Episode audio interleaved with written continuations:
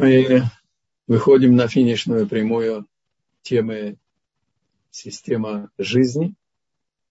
И надеюсь, что, может быть, успеем дойти до конца. Без раташем.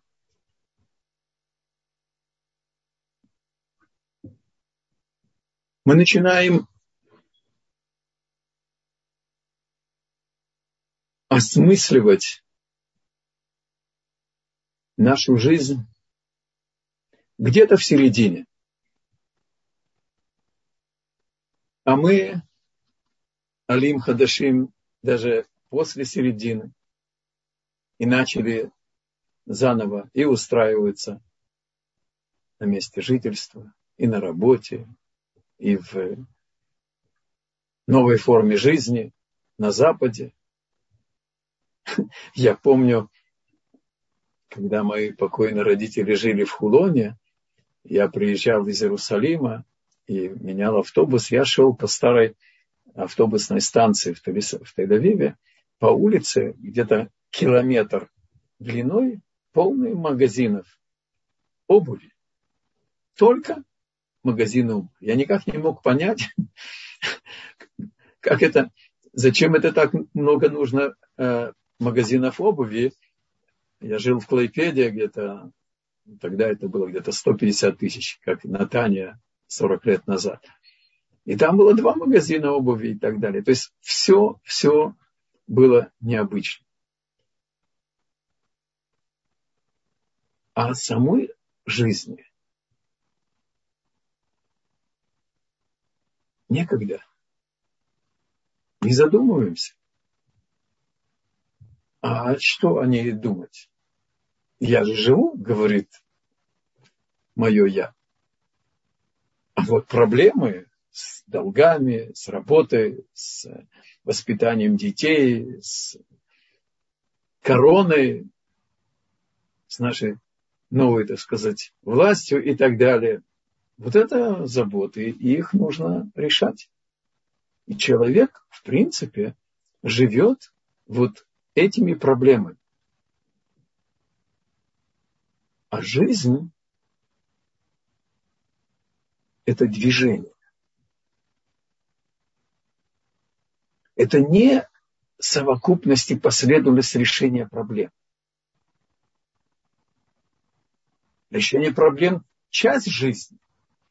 На сегодняшний урок Равольга хочет посвятить именно а, вопросу, а что означает жизнь? Для нас.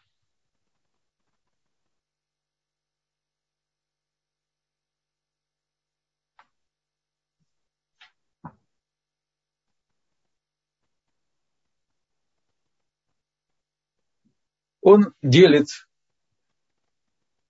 людей на две категории.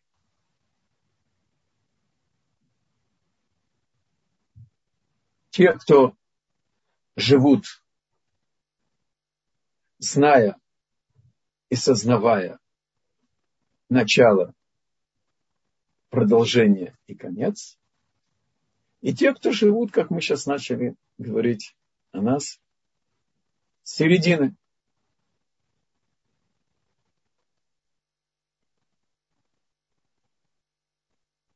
Известная фраза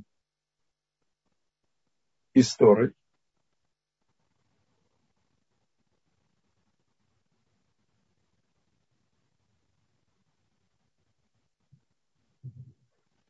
что человек не должен забывать о начале своем и о конце. Что нам говорит начало и конец?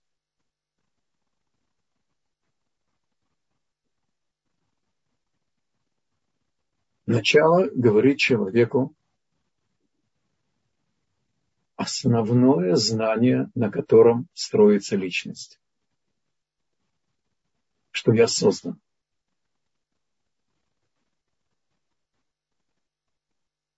Понятие начала ставит перед нами вопросы о смысле жизни. А как я появился? А для чего? Почему в этом месте? Почему в эту эпоху? Почему в таком качестве? Случайно ли это?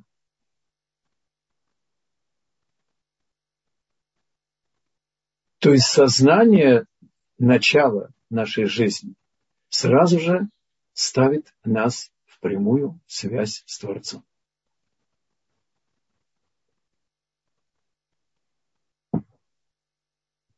Каждый сотворенный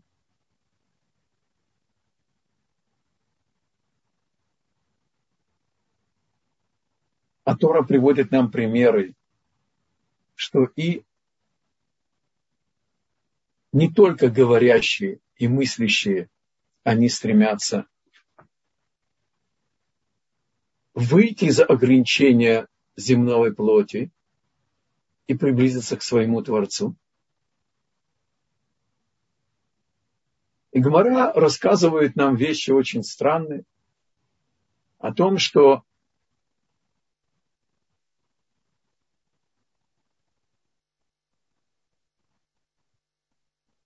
пророка Ефескеля сказано, что есть духовные миры, в которых один выше другого.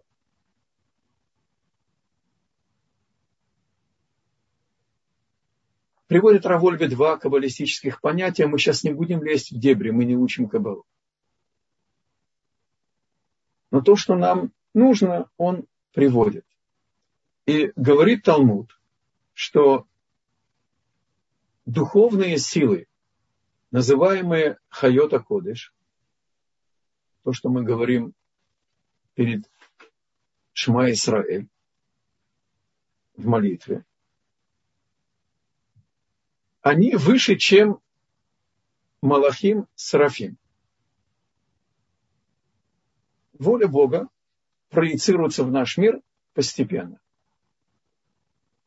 Есть уровень, когда все находится в духовной форме, только в духовной форме, как корни, которые даже нельзя представить словами. А затем есть форма, которая уже ближе к реализации, но еще только еще в духовной форме. Тех деталей мира, которые потом проявятся в этом мире. И сказано, что нижний уровень Серафим, они как вспышка молнии пробивает границу, которую Бог поставил между верхним и нижним миром выглядывают и тут же возвращают свой, свою вспышку, потому что они пугаются близости со Шхином. Этот пример преломляет Равольбе на нашу реальность. Каждый из нас ощущает некий подъем и озарение в самых разных сферах своей жизни, в самых разных случаях. А что значит, что нижний уровень Малахим, Серафимы, испугавшись, возвращаются мгновенно. Так вот, это не падение, это не спуск они, удостоившись более глубокого знания, более, большей близости, а близость это подобие, для нас мы сейчас уже мы говорим, они возвращают и учат нас, когда мы удостоились какого-то подъема, какого-то озарения, мы вдруг ощутили божественное присутствие одним из самых-самых э, известных для молодых пар и немолодых тоже, это роды. Когда человек вдруг открывает помимо роды отдельно, он вдруг понимает, что это от Бога. Он вдруг ощущает в себе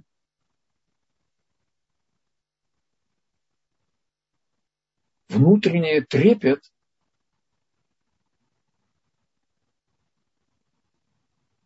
что мы перед Бог, глазами Бога, перед Его, так сказать, провидением постоянно.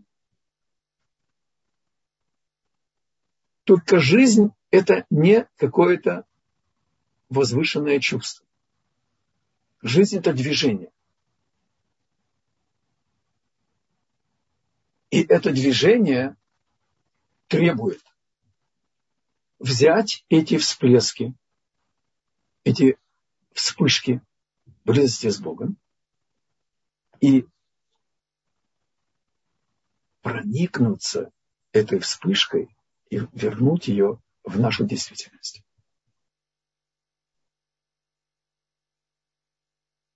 Проникнуться этой вспышкой в нашей действительности.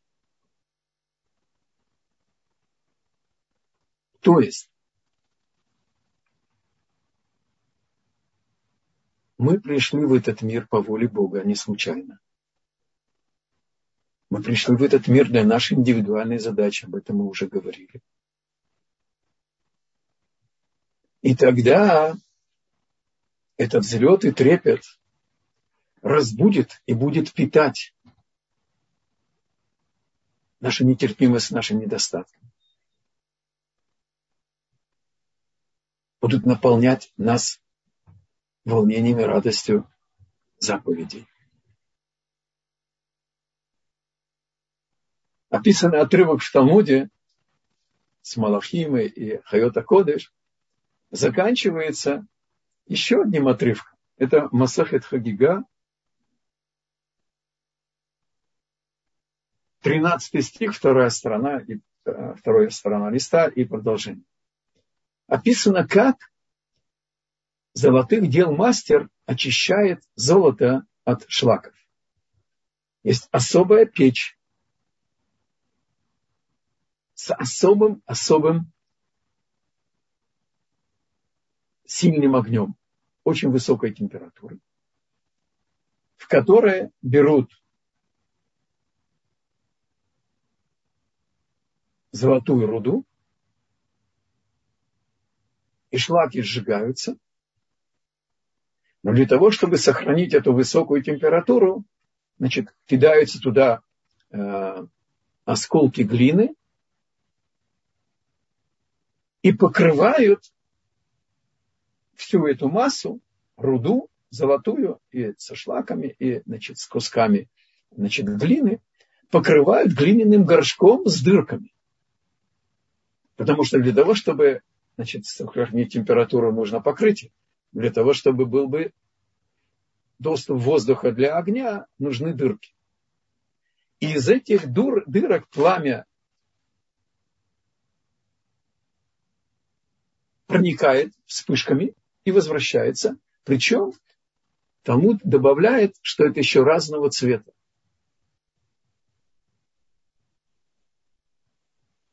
Когда человеку достаиваются вот эти взлеты и приближение души к Богу. Вернуть и проникнуться этим взлетом в его обычной жизни, обыденной жизни, это и есть практическая аллегория, потому что разный цвет огня, иногда это вспышка духовная, этот взлет, он углубляет у нас любовь к Богу, любовь к заповедям. Иногда это усиливает у нас трепет и страх. Возвышенность нашей службы, нашего, нашей близости с Богом и в обыденной жизни. И страх нарушить Его волю.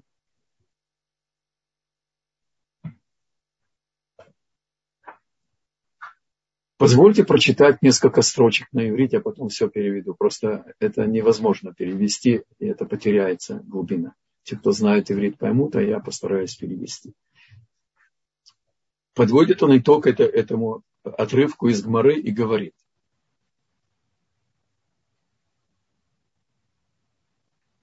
Огонь в этом отрывке. Это, в принципе, волнение, охватывающее нас от этого духовного взлета.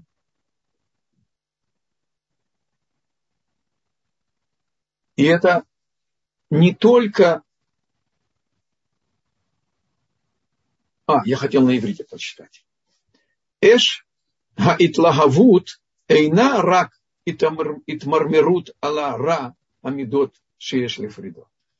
То есть, секундочку, еще одно введение. Шлаки – это наши отрицательные черты. Это наши грехи. Чистое золото – это наши добрые качества. Это наши заповеди.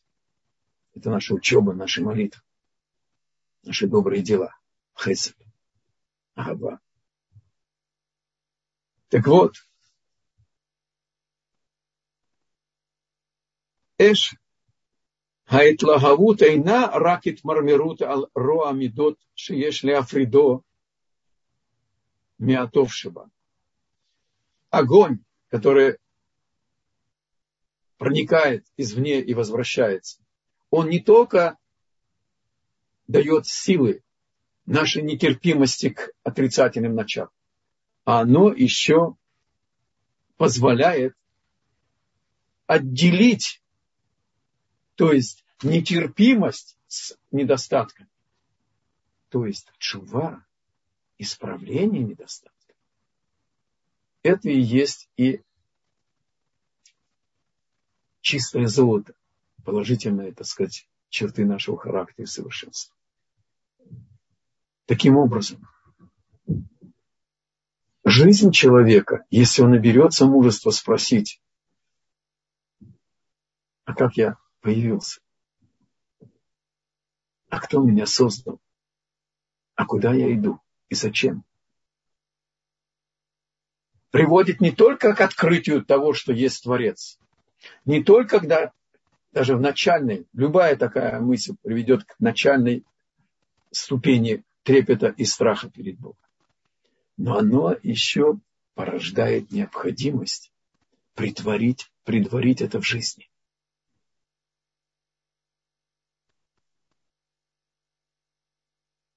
Знание начала, знание, что Бог продолжает нас вести к конечной цели, к вечности, и что надо будет давать отчет, порождает чуву и маасимтови. То есть, только изучение Торы дает человеку возможность подняться над своей телесностью и удостоиться близости, потому что Тора – это воля Бога, и она совершенствует человека. А совершенство – это и есть близость.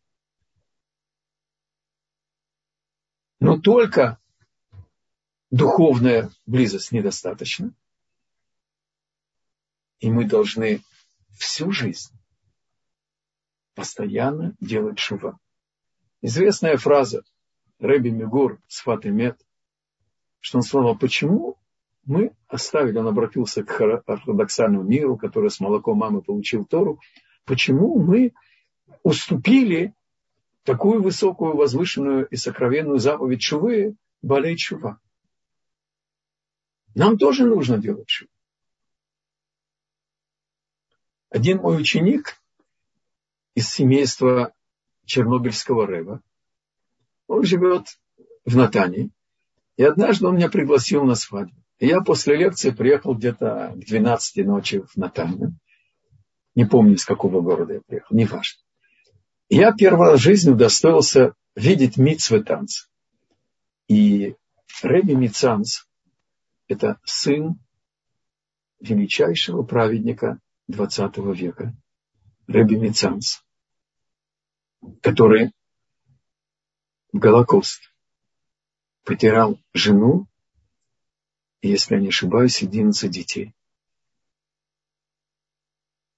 И приехал в Израиль и построил микро Иерусалим в Натании. его молитва это что-то невероятное и так далее. Так вот, его сын принял эстафету. Кстати, он успел еще раз жениться, Рафмир, Рыби Мецанц, зацем, и иметь еще детей.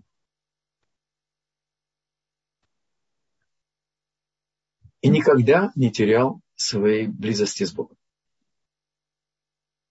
Так его сын, такой где-то метров 15, может быть, шелковый, белый, значит, такой э, ремень, ну, полоса такая. И с одной стороны невеста взяла этот, этот шарф, а с другой стороны Рэби, Рэби плясал перед ней. А после этого митсва танца, то есть э, танец заповеди, я подошел к Рэбе, Митсанс молодому, и попросил ему браху моим двум ученикам, чтобы они сделали чува шлема. А он мне ответил, мне тоже нужна такая браха.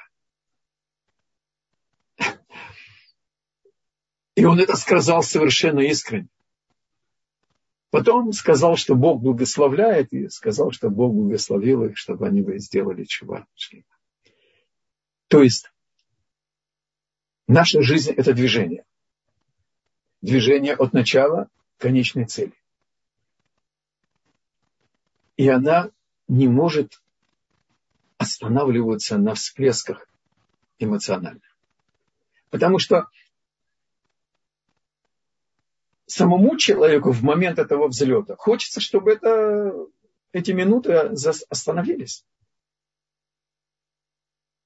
Но жизнь это не чувство. Есть место и чувство. Жизнь – это движение. Вот оказывается, о каком возвращении от взлета мы здесь учим. Как добавить к нашей, к нашей службе это?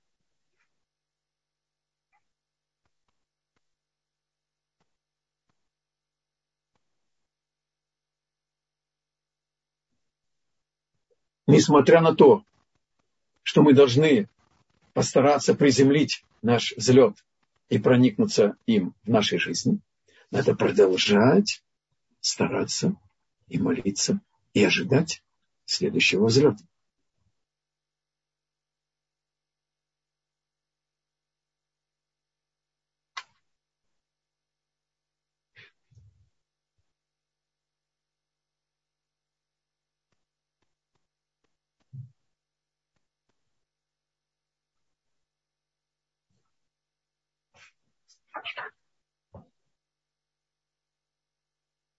часто, особенно у нас, русскоговорящем еврействе, наш духовный голод является причиной наших соблазнов. Потому что приходят те, кто останавливаются на так называемом особой близости с Богом. И остаются только на уровне вот этого возвышенного восприятия близости с Богом. Потому что обычная жизнь это сухо. Пользуется каббалистическими понятиями, э, что это требует добавления внутреннего Э, значит, э, влажности, влаги Торы и так далее, и так далее. А учить Талмуд, э, заповеди выполнять, это сухо, это обыденно. Это идти, я цитирую, этих так называемых каббалистов,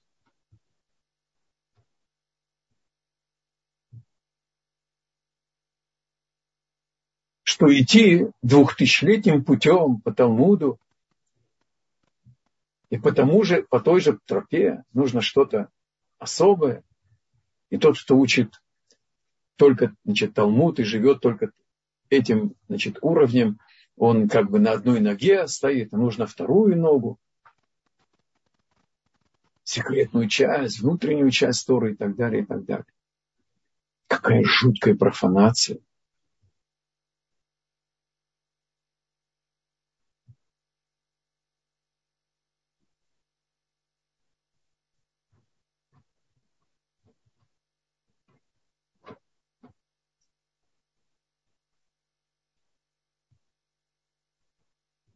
Нельзя сохранять настоящий высший уровень.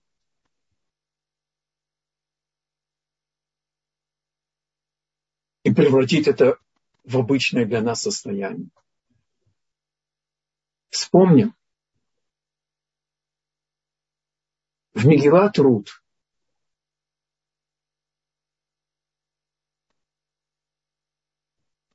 Боас глава поколения из царского рода. Выдерживает все испытания.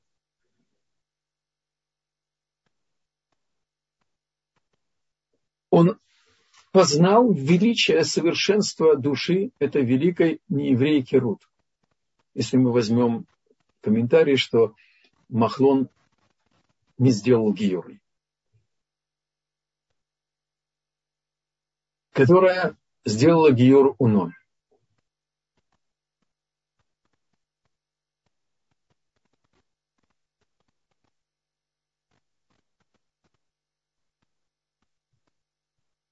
И она приходит и говорит, что он Гоэль, что он может исправить душу ее умершего мужа. И он тоже понимает. Но он говорит ей, что есть еще один родственник, который ближе по родству.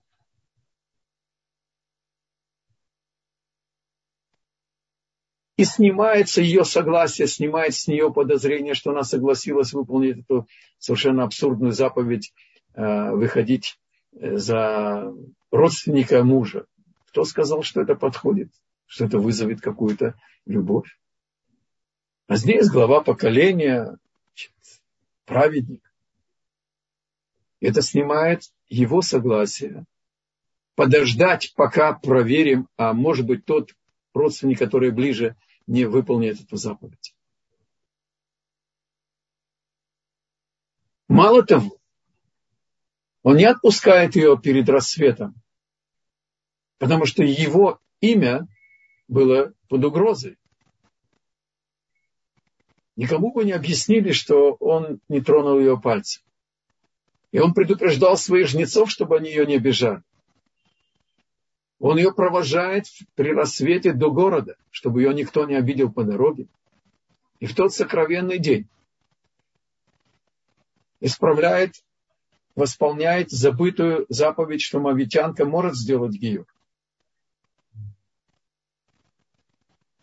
Только мавитян, мужчин, Бог исключил из возможности.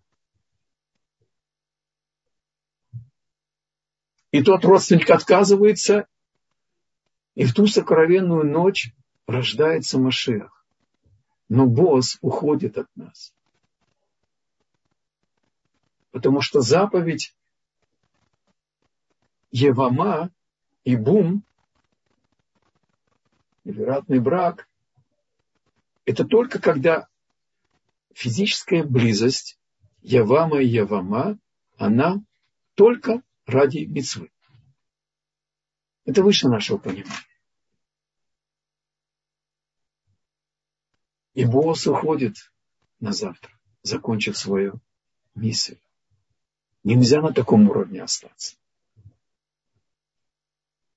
А поскольку, поскольку нет воздействующего начала, то и реализующее начало не может быть восполнено кем-то ниже. Правда, Бог благословил Рут, и она увидела и царя Давида, и еще он не достоилось видеть построенный храм, так Бог продлил ее жизнь, и она увидела и царя Шлемо на троне, и построенный храм.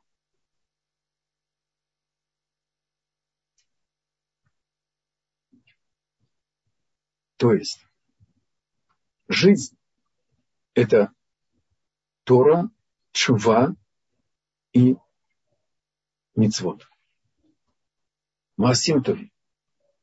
Вот эти все три составляющие создают нам нашу жизнь. И чува – это процесс на всю жизнь. И на каждом уровне есть человеку что исправлять. На каком более тонком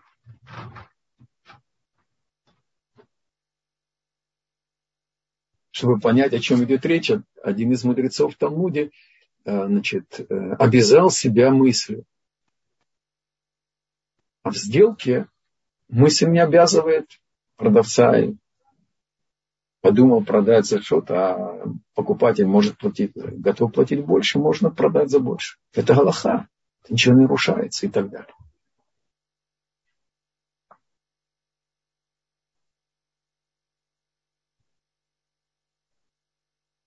Таким образом, первый, кто реализовал эту формулу, это был Авраам Авин. Авраам Авину удостаивается откровения Творца. Стоит перед Творцом, перед Шхиной в пророческом откровении. И вдруг видит трех путников. Извиняется, просит разрешения принять гостей. То есть максимальная близость со шхиной и массы, и действия. Конкретная, реальная помощь, бескорыстная. На третий день после обрезания, 99 лет. Лежи, отдыхай. А третий день самый тяжелый. Поэтому, кстати, в первые три дня тяжело больных ни о ком не будет сказано. Э, не так просто навещать, только если знаешь, что это будет ему приятно и он желанный. Потому что часто люди не хотят, чтобы их видели даже ближние э, в таком тяжелом состоянии. У Авраама этот духовный всплеск привел к, сразу же к реализации. Это для нас урок.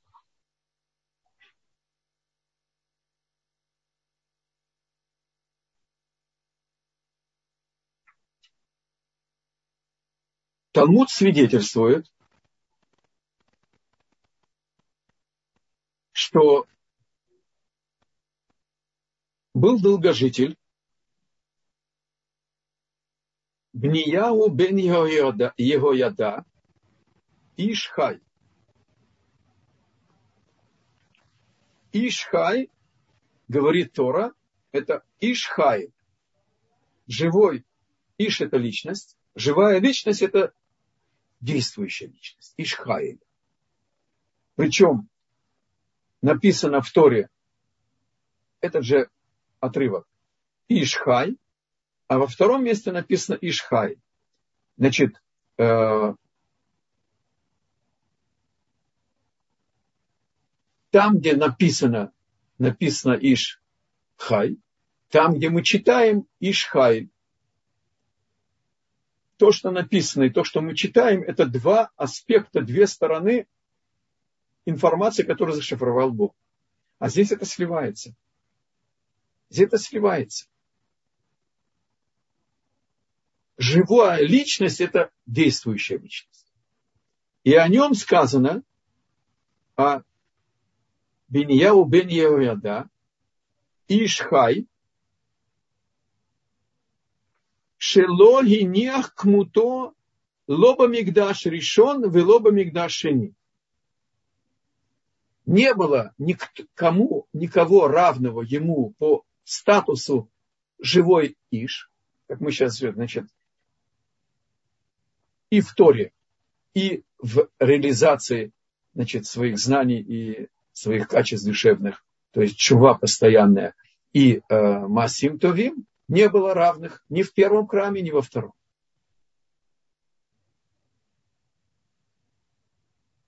Это не значит, что он жил там 800 лет, да? Просто сравнили этих, этих э, современных. И спрашивает Равольбер э, легитимный вопрос. В первом храме были пророки. Во втором, значит, э, во втором храме был Шлему Амель, э, в первом храме был Шлему Амелех и, значит, э, пророки. Во втором храме были, так сказать, Танаим, был Шимона Цадик, Санедрин. Отвечает Равольби говорит, не сравниваются здесь эти гиганты. Каждый из них достиг особого значит, совершенства, кто в царстве, кто в пророчестве, кто а, в работе над своими качествами, кто в изучении и преподавании Тур. А Биньяу бен он достиг совершенства в том, что вся его жизнь была только Тора, только чува и только выполнение жизни, жизнь по, по заповедям и по добрым делам. Вот в этом плане он был особый.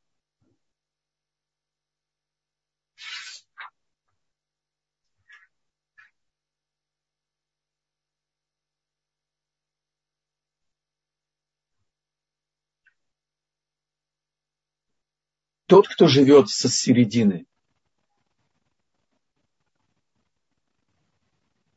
он живет решением проблем. У него нет внутреннего покоя, у него нет гармонии. А мы с вами и в молитве, и в радости выполнения заповедей – и в шаббаты, и в праздники, мы проникаемся вот этим трепетом, вот этой близостью.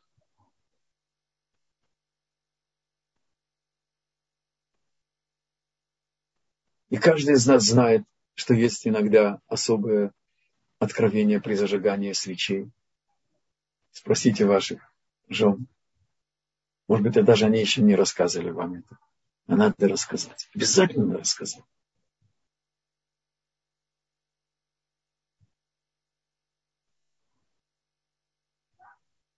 В новом каком-то комментарии, который человек открыл. Какой-то новой ступени ощущения, что мы перед Богом. В преодолении какой-то самой-самой закоренелой, так сказать, отрицательной черты –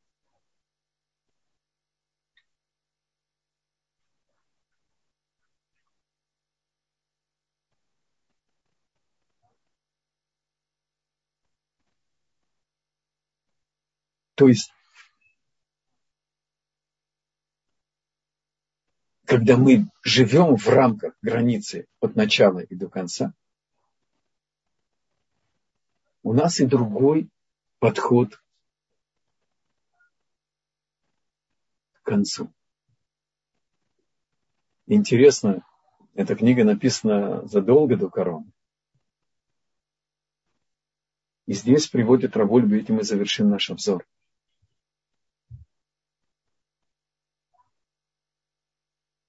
Понимание жизни по Торе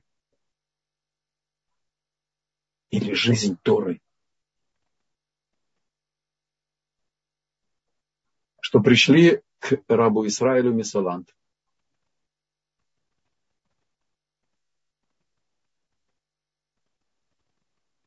Раби Исраиль Салантер. И спросили его во время эпидемии, значит, э, холерой. Тогда еще не было, так сказать, антибиотики и так далее. И человек был разбит тем, что его родственник ушел и так далее. И рабы Сроя Несалантерса так актуально сейчас с короной утешил его и поддержал тем, что мы должны уметь трепетать перед самим фактом, что мы живем. Потому что у большинства людей баланс положительных дел и отрицательных. Сомнительно, что больше положительных дел.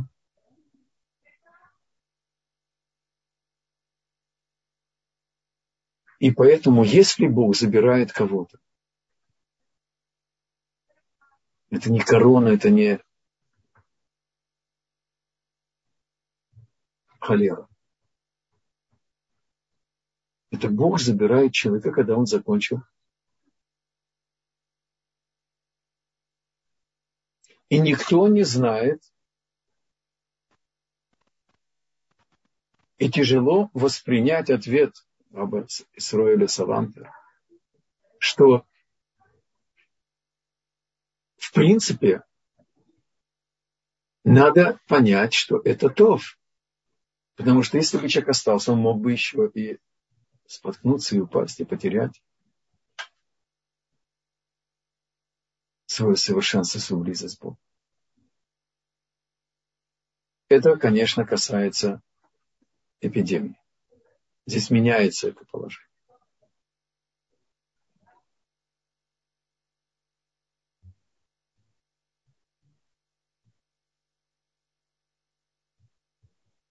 И обратите внимание, что вся эта работа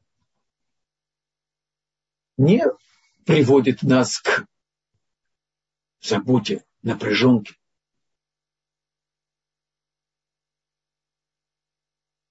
Мужество быть в чуве всю жизнь наполняет нас радостью каждым шажком к Богу. Радостью, знанием, что я выполнил волю Бога. Радостью, что я как бы даю ему радость, имеется в виду, что мы удостаемся еще больших возможностей служить ему, с большими возможностями, в большем масштабе, в большей глубине, в большей ширине. Радость близости с Богом, радостью Его заповедь и радость нашим продолжением службы.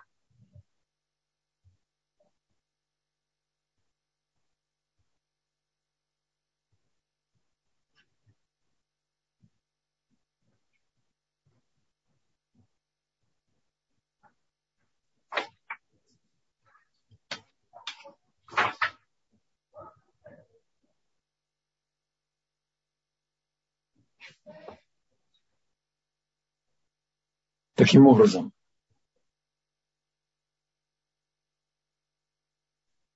Наша духовная жизнь, оно движение. Есть взлеты. Их нужно лелеять и беречь. Только не останавливаться на них. Потому что духовный взлет, он охватывает нас в основном силой чувств. А Бог ценит это, только Он дает нам возможность, и мы это сейчас учили, взять этот духовный взлет, это возвышенное чувство, и ею проникнуться в нашей повседневной жизни и набраться силы и мужества. Жить чувой каждый, каждый день. Каждый день 5-6 минут перед Криачмана Мита. Мы просим у Бога извинения. Короткий взгляд.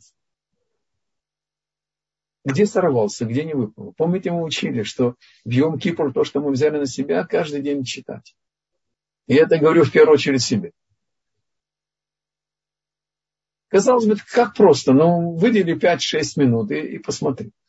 Совсем непросто. Мы же заняты тысячами делами, самыми важными, самыми неотложными, и усталость, и так далее, беготня. И забывчивость, о, это оружие Ецарара. Как только мы берем что-то критически важное для роста, вдруг он включает забывчивость.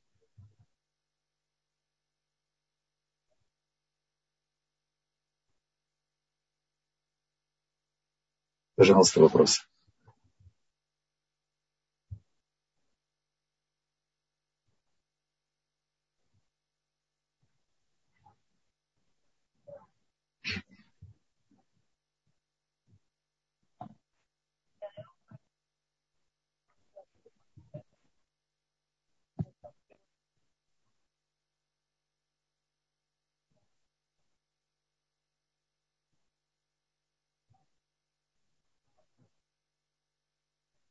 Я прошу прощения, у меня тут проблемы со связью, лишь только сейчас восстановился звук. И вопросов на данный момент нет. Единственное, что нас просят э, посвятить урок за возвышение души мамы одного из наших слушателей, и Фейга Бат Арон. Сегодня были похороны. Фейга, Фейга Бат, э, Бат Арон. Бат Арон. Шиур еле Альят Нишмата Лецерор